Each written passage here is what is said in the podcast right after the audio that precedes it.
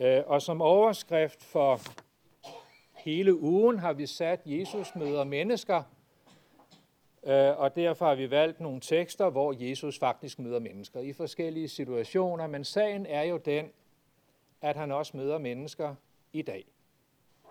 I dag gør han det ved sit ord.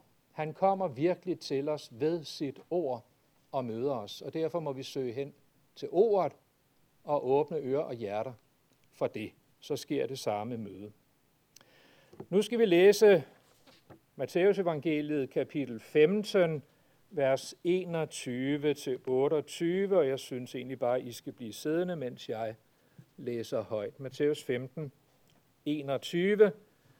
Jesus gik bort derfra og drog til områderne ved Tyrus og Sidon og se en kananæisk kvinde kom fra den samme egen og råbte, Forbarm dig over mig, Herre Davids søn, min datter plages slemt af en dæmon. Men han svarede hende ikke et ord. Og hans disciple kom hen og bad ham, send hende væk. Hun råber efter os. Han svarede, jeg er ikke sendt til andre end til de fortabte for af Israels hus. Men hun kom og kastede sig ned for ham og bad, Herre, hjælp mig. Han sagde, det er ikke rigtigt at tage børnenes brød og give det til de små hunde. Men hun svarede, jo, herre, for de små hunde æder da af de smuler, som falder fra deres herres bord. Der sagde Jesus til hende, kvinde, din tro er stor. Det skal ske dig, som du vil. Og i samme øjeblik blev hendes datter rask. Vi beder. Kære Jesus, vi takker dig for, at du kommer ved dit ord, fordi du vil møde os. Nu beder vi dig om, at du vil hjælpe os med at forstå, hvorfor du behandlede denne kvinde så mærkeligt, så afvisende. Jesus, hjælp os med at få det rigtige billede af dig, og hjælp os så med at komme til dig og tro på dig. Amen. Jeg skal lige sige, at jeg citerer en del ting, øh, ligesom jeg gjorde i går, og derfor har jeg lavet sådan en smørbrødsseddel, som jeg har forsøgt at dele rundt, men, men der sidder nok lidt flere nede på stolene, end der var sædler til. Der ligger til gengæld nogle ekstra på det bord for eksempel, og det bord der, så videre. Så sørg gerne for at få sådan et papir.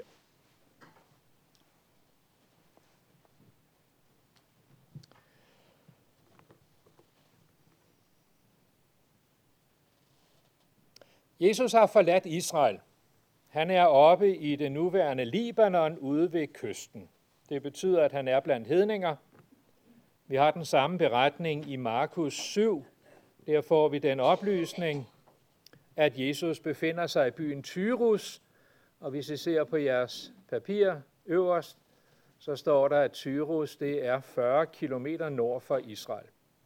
Markus fortæller, Markus 7, 24, han gik ind i et hus og ville ikke have, at nogen skulle vide det, men han kunne ikke holde sig skjult. Formentlig har Jesus trukket sig bort fra folkeskarne for at få lidt ro. Det gjorde han ved flere lejligheder. Vi hører, at han gik op på et bjerg for at bede, eller han bad disciplene sejle ham over til den anden bred af Genesarets sø. Jesus havde brug for fred, så han dels kunne hvile og dels kunne bede. Men hver gang fulgte en mængde mennesker efter ham. Mens han nu er oppe i Tyrus, opsøger en lokal kvinde ham. Markus siger, det har jeg så ikke taget med på jeres papir, så I må selv slå efter. Markus 7, 26. Hun var hedning af syrisk-fønikisk herkomst. Så hun har formentlig boet der i byen Tyrus, men hun har hørt en masse om ham, rabineren, ned fra Nazareth. Vi læser i Markus 3, at Jesus trak sig tilbage til søen sammen med sine disciple, men en stor mængde mennesker fulgte med. Og så kan I se på jeres papir Markus 3:8, der står, at også fra landet omkring Tyrus og Sidon kom der en stor mængde mennesker, som havde hørt om alt det, han gjorde. Folk strømmede altså ned fra Libanon ned til Jesus i Israel. Og det er jo så nogle af dem, der er kommet tilbage og har fortalt kvinden om Jesus. Så har hun hørt, at han er en god og retfærdig mand, der hjælper alle, som kommer til ham. Folk har berettet om, at Jesus helbredte mennesker og drev dæmoner ud af de besatte. Og pointen her, især for hende, er, at det gjorde Jesus ikke kun for jøder. Lukas fortæller, I kan se det på jeres papir, Lukas 6, 17 og 18. En stor mængde mennesker fra Tyrus og Sidon var kommet for at høre ham og for at blive helbredt for deres sygdomme. Også de, der plagedes af urene ånder, blev helbredt. Så de strømmede altså ned til Jesus i Israel, hørte på ham og blev helbredt. Når de så kom tilbage, så fortalte de selvfølgelig vidt og bredt om ham, rabineren, ned fra Israel. Det er disse beretninger, der har skabt troen på Jesus i kvinden. Og nu er der sandelig sket det, at han er kommet til hendes by. Så hun er nødt til at opsøge ham. Hun er i nød, og så kan hun ikke tage sig af, at hun forstyrrer hans retræte. Hendes datter er besat af en uren ånd. Hun må hen og forstyrre ham. Hun råber, som vi læste, Forbarm dig over mig, Herre, Davids søn. Hvad gør Jesus? Ja, først gør han slet ikke noget, siger Matthæus. Vi læste, han svarede hende ikke et ord. Jeg ser det for mig. Jesus værdiger hende vel knapt et blik. Han står med ryggen til hende, og så må hun stå der og råbe fortvivlet efter ham. Tænk, hvis du var i nød, og du så blev behandlet sådan af en, som du troede holdt af dig, og en, som du vidste kunne hjælpe dig. Hvor længe ville din tro så holde? Men sådan gør Jesus nogle gange. Han bringer troen i knibe og gør den bange inde i os. Han gør det for, at den må blive stærk. Vi sang det før med Lina Sandel. Jeg ved ikke, om I bemærkede det. Det gør man jo normalt ikke, når man synger sange, vel? Så nu står det altså på jeres papir, sanger og salmer nummer 3, vers 4. Om han en stund om skjuler sig, det til mit bedste sker. Jesus prøver vores tro, og så tænker vi, er det virkelig den frelser, som jeg har hørt så meget godt om? Bare han ville sige noget til mig, om ikke andet, bare han ville give et klart nej, så havde jeg dog noget. Men han er bare tavs, han vender mig i ryggen. Det er noget nær det værste, Gud kan gøre ved os. Vi er i nød, og så råber vi til ham, og så skjuler han sig for os. Og vi fortvivler. Hvis altså ikke vi tager ved lære af den kananæiske kvinde, hvad gør hun? Hun bliver ved med at råbe på Jesus. Og det er det, han vil have os til. Det er det, han vil lære os med denne beretning. Han vil, at vi skal glemme den Jesus, som vi ser og føler, og tro på den Jesus, som vi ikke ser, men ham, som vi læser om i ordet. For kvinden så Jesus ud til at være selvoptaget og afvisende, men hun troede på en anden Jesus. Hun holdt fast i det, som hun havde hørt om ham. Hun troede på ordet og ikke på sin egen umiddelbare oplevelse. Det er derfor beretningen er taget med her. Hun er blevet et forbillede på tro. Jesus afslutter jo beretningen med disse ord. Kvinde, din tro er stor. Det skal ske dig, som du vil. Med den beretning vil Jesus lære os at tro på ham og blive ved med at komme til ham selv, når de ydre omstændigheder modsiger troen. Om den tro, siger Hebræerbrevet kapitel 11, vers 1, og det står også på jeres papir, tro er fast tillid til det, der håbes på, og overbevisning om det, der ikke ses. Det er det nærmeste, vi kommer en definition på tro i Bibelen. Men egentlig siger det næsten sig selv. Hvad er det, der siger sig selv? Jo, man kan kun tro på de ting, man ikke ser. De øvrige ting, dem ser man jo, dem er der ingen grund til at tro. Det synlige ser vi.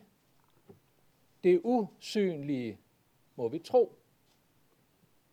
Paulus siger noget lignende om håbet. Prøv at se på jeres papir igen. Romer 8:24. Et håb, som man ser opfyldt, er ikke noget håb. For hvem håber på det, man kan se? Igen, det siger nærmest sig selv. Man kan kun håbe på det, som endnu ikke er opfyldt. Det, der er opfyldt, det ser man jo, det behøver man ikke håbe på. På samme måde er det med troen. Hvis noget skal tros, må det være skjult. For ellers ser man det jo. Og hvem tror på det, man kan se? Troen retter sig per definition mod det, som man ikke kan se. Og nu vil Gud altså have, at vi skal tro på ham. Han vil, at vi skal tro ham på hans ord. Derfor skjuler han sig. Esajas siger det på denne måde, nederst på jeres papir, Esajas 45:15. Du er en Gud, der skjuler dig. Gud skjuler sig for dig for at give dig anledning til at tro. Han vil, at du skal leve i tro, ikke i det, som kan se. Sådan formulerer Paulus det i 2. Korinther 5, 7. Hvis I nu vender papiret om, så kan I se det der. Vi lever i tro, ikke i det, som kan ses. Nå, jamen så må han jo skjule sig for os. Se, det føles jo mærkeligt, bagvendt, forkert. Men for det første kan vi se i Guds ord, at det faktisk er sådan. For det andet fremgår det af selve begrebet tro. Det, som Gud vil, at vi skal tro, må han nødvendigvis skjule for os, ellers ser vi det jo. Da Gud selv kom til jorden og åbenbarede sig som menneske, skete det i form af et spædbarn i en stald.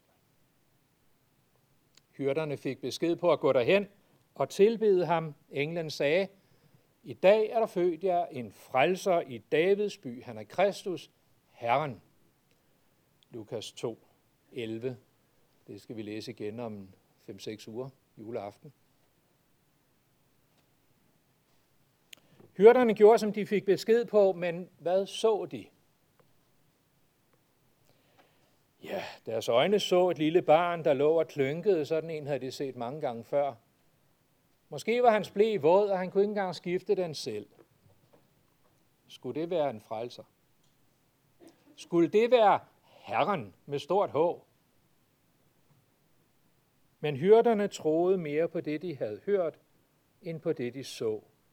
Dermed blev de et forbillede på tro. Gud vil, at vi skal tro på ordet. Det gentog sig cirka 33 år senere. Der var Guds søn blevet en voksen mand, men en fredag eftermiddag lidt ud på foråret kunne man se ham blive sømmet fast på et kors. Man kunne høre på ham, hvor forfærdeligt han led. Til sidst råbte han, min Gud, min Gud, hvorfor har du forladt mig? Men der kom ikke noget svar. I hvert fald ikke noget, som tilskuerne kunne høre. Og så døde han. Så, hvor var det dog ynkeligt. For enhver menneskelig betragtning var det et nederlag. Sådan så det ud. Hvad siger Guds ord om det? Jeg citerer på jeres papir lidt fra Esajas 53. Han blev gennemboret for vores overtrædelser og knust for vores sønder. Han blev straffet for, at vi kunne få fred.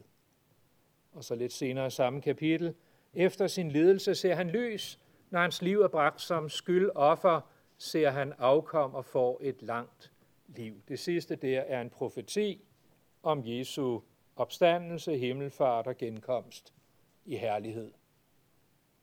Så lyder mit spørgsmål. Hvem kunne se det den fredag eftermiddag, da han hang der og stønnede på et kors? Det kunne kun troen. Og forudsætningen for tro er, at man har hørt, og at man tror Guds ord.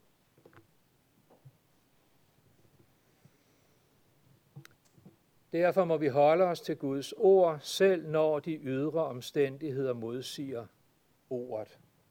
Ja, Gud lader lige præcis de ydre omstændigheder modsige ordet for at give os anledning til at tro. Det er Guds vilje, at det skal være sådan. Men, og det er hovedpointen, om han en stund om skjuler sig, det til mit bedste sker. Til tvivleren Thomas siger Jesus efter opstandelsen, du tror, fordi du har set mig. Salige er de, som ikke har set og dog tror. Johannes 20, 29. Det er det samme, vi lærer af dagens prædiketekst. Jesus behandlede den kananæiske kvinde så hårdt for at lære hende at tro. Og Helligånden har bevaret denne beretning indtil i dag, fordi han vil lære os det samme. Vi forstår på vers 23 i prædiketeksten, at hun blev ved. Hun råbte på Jesus, selvom han havde vendt ryggen til hende. Hun havde ikke andre steder at gå hen. Derfor måtte hun klynge sig til det, som hun havde hørt om ham. Hun klyngede sig til ordet. Der står der, at disciplene blev irriteret på hende. De sagde til Jesus, send hende væk, hun råber efter os. Jeg tror, vi skal forstå det som en slags forbøn. Jesus, du har hjulpet så mange andre. Kan du ikke bare give hende, hvad hun vil have, så kan vi slippe af med hende? Altså en slags forbøn, men ikke omsorg. De gad bare ikke høre mere på hendes råberi. Men se, det gad Jesus godt. Eller rettere, Jesus hørte hendes fortvivlede råb som en mægtig lovsang, og den ville han gerne høre mere af. Derfor gav han hende ikke, hvad hun bad om.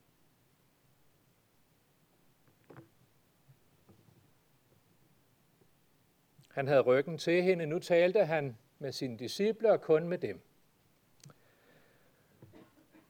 Så tænkte hun jo nok, når de andre troende beder for mig, så må han da give mig, hvad jeg længes efter. Men nej. Forløbig gav Jesus hende ikke, hvad hun bad om. Han henvendte sig ikke engang til hende. Hun hørte ham sige til disciplene, vers 24, Jeg er ikke sendt til andre end til de fortabte for af Israels hus. Altså hende der, hende, der står om bag ved mig, hun er en hedning. Jeg er ikke en frelser for hende, kun for jer. Se, nu går det der fra ondt til værre. Hvis Guds kærlighed kun gælder de andre, ikke mig, hvor skal jeg så gå hen? Kvinden oplevede, at hun var udenfor, Gud ville ikke hende. Altså, sådan oplevede hun det. I den situation er der vel to muligheder. Enten må vi fortvivle og synke ned i elendighed, eller også må vi råbe på Jesus. Men den sidste mulighed forekommer jo håbløs, for kvinden har råbt og råbt igen Først værdigede Jesus hende ikke et ord, og derefter sagde han nej. Skulle hun så ikke bare gå hjem og være fortvivlet? Var det ikke alligevel det bedste? Men nej, Hun henvender sig igen til Jesus. Hun er helt sikkert bange, endnu mere bange end før.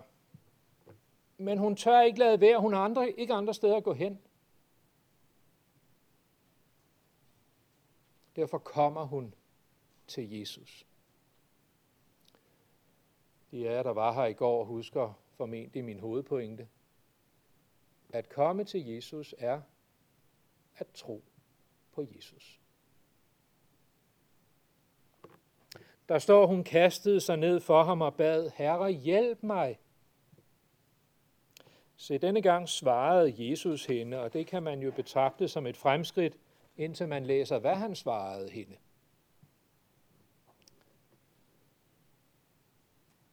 Du er en hund. Nej, nu må jeg hellere citere ham korrekt. Det er ikke rigtigt at tage børnenes brød og give det til de små hunde. Kan du høre det? Et slag lige i ansigtet. Har du stadigvæk ikke forstået det, kvinde? Du er en hund. Du hører ikke til Guds børn. Vil du kunne tage sådan en afvisning? Så var det måske alligevel bedre, hvis han bare var tavs. Men nej. Kvinden tager ham på ordet. Hun giver ham ret og fanger ham dermed i hans egne ord. Ja, Jesus, du har ret. Jeg er en hund. Men så må du jo også behandle mig, som man behandler hunde. De æder dog af de smuler, der falder fra deres herres bord. Kan I høre, hvad hun gør? Hun tager fat i Jesu ord og rækker dem tilbage til ham selv. Det er det, troen må gøre. Når Jesus siger til dig, du er en ugudelig sønder, så skal du give ham ret, for han har jo ret. Og så skal du svare, ja, Jesus, det er jeg. Men du er jo kommet for at frelse ugudelige søndere, ikke sandt?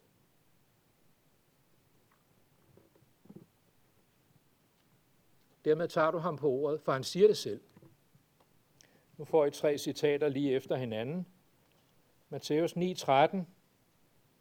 Jeg er ikke kommet for at kalde retfærdige, men syndere. Og gennem sin apostel siger han, Kristus Jesus kom til verden for at frelse syndere, 1. Timotheus 1:15. Og i Romerbrevet 5:6, mens vi endnu var svage, døde Kristus for ugudelige. Jeg spørger, hvem døde han for? Ugudelige syndere. Men så er det jo ikke noget problem at være en ugudelig sønder. Så må man bare komme til Jesus og sige det. Ja, det er mig, Jesus. Vil du frelse mig? Så svarer han ja, det er derfor jeg er kommet.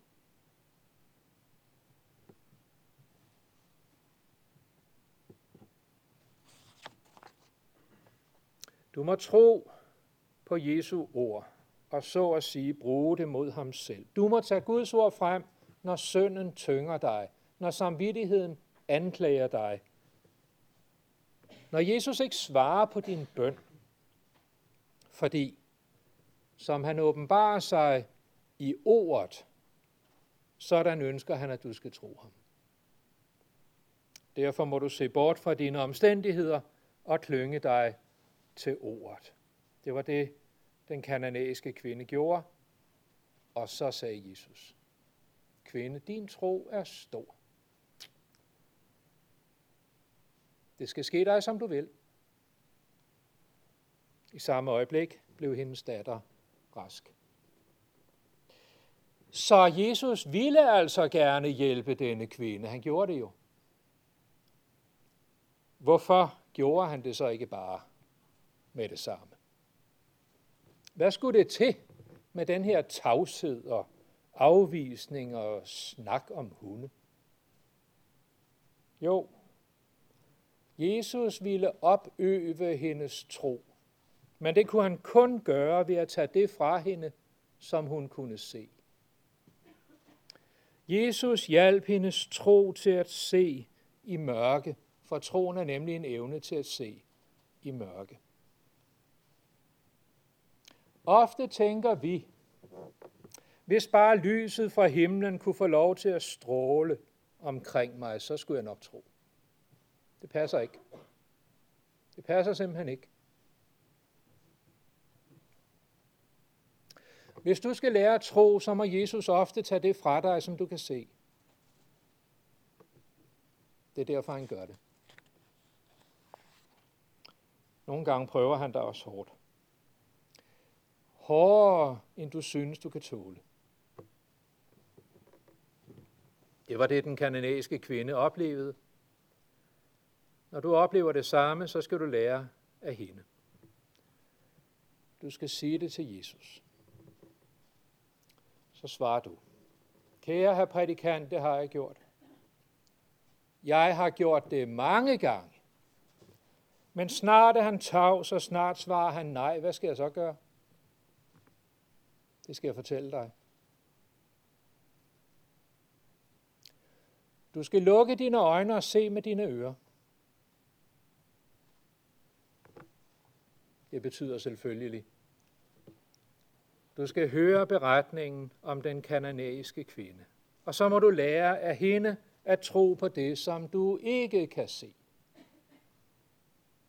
Og husk så, Gud fører os ind i mørket for at give os gode gaver i dette mørke. Egentlig er det ikke mørket, han vil, men lyset. Han lader mørket tjene lyset. Han tager jo ikke kun ting fra os, vel?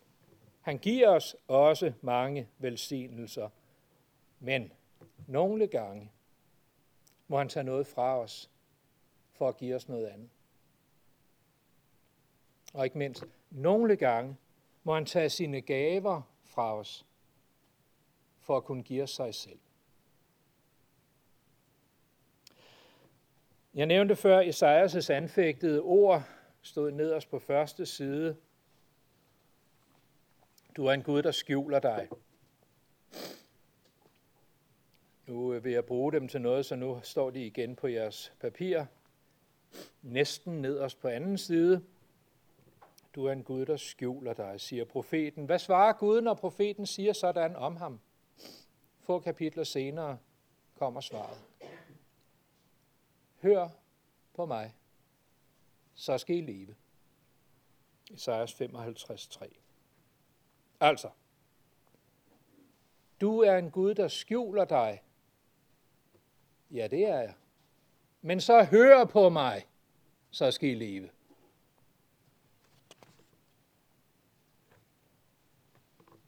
Gud har givet dig sit ord, fordi han vil, at du skal finde ham i ordet. Der og kun der har han lovet dig, at du kan finde ham. Han skjuler sig i ordet.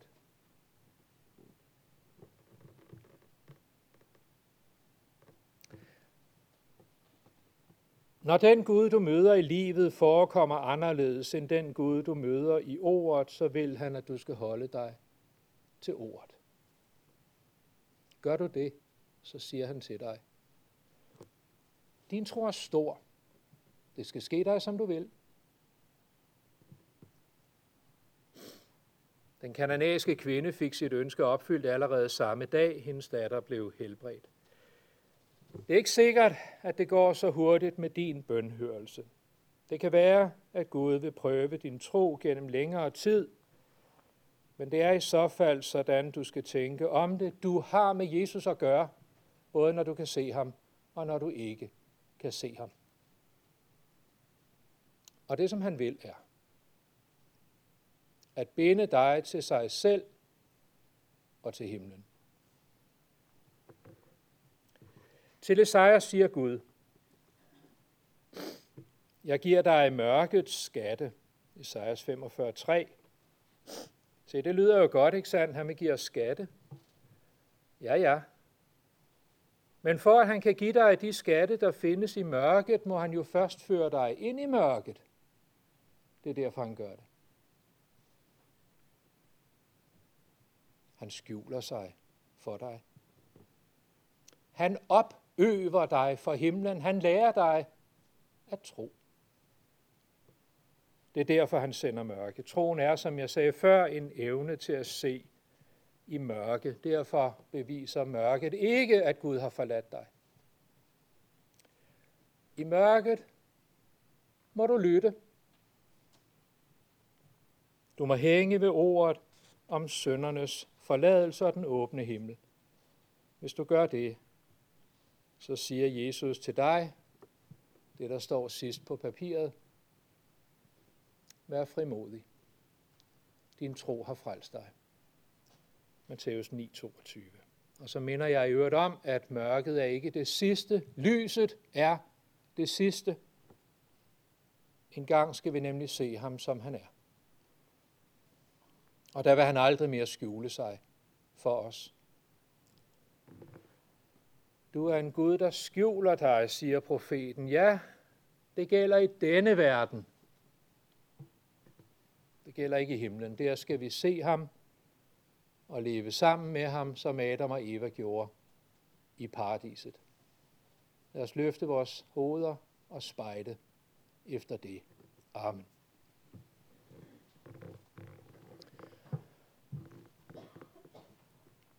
Kære himmelske Gud, vi erfarer ofte, at du er en Gud, der skjuler dig. Hjælp os så i dette mørke med at høre dit ord, tro dit ord og komme til dig, uanset om de ydre omstændigheder taler imod denne tro. Jesus, hjælp os med at tage ved lære af den kananæiske kvinde. Og så takker vi dig for, at den, der kommer til dig, vil du aldrig vise bort. Amen.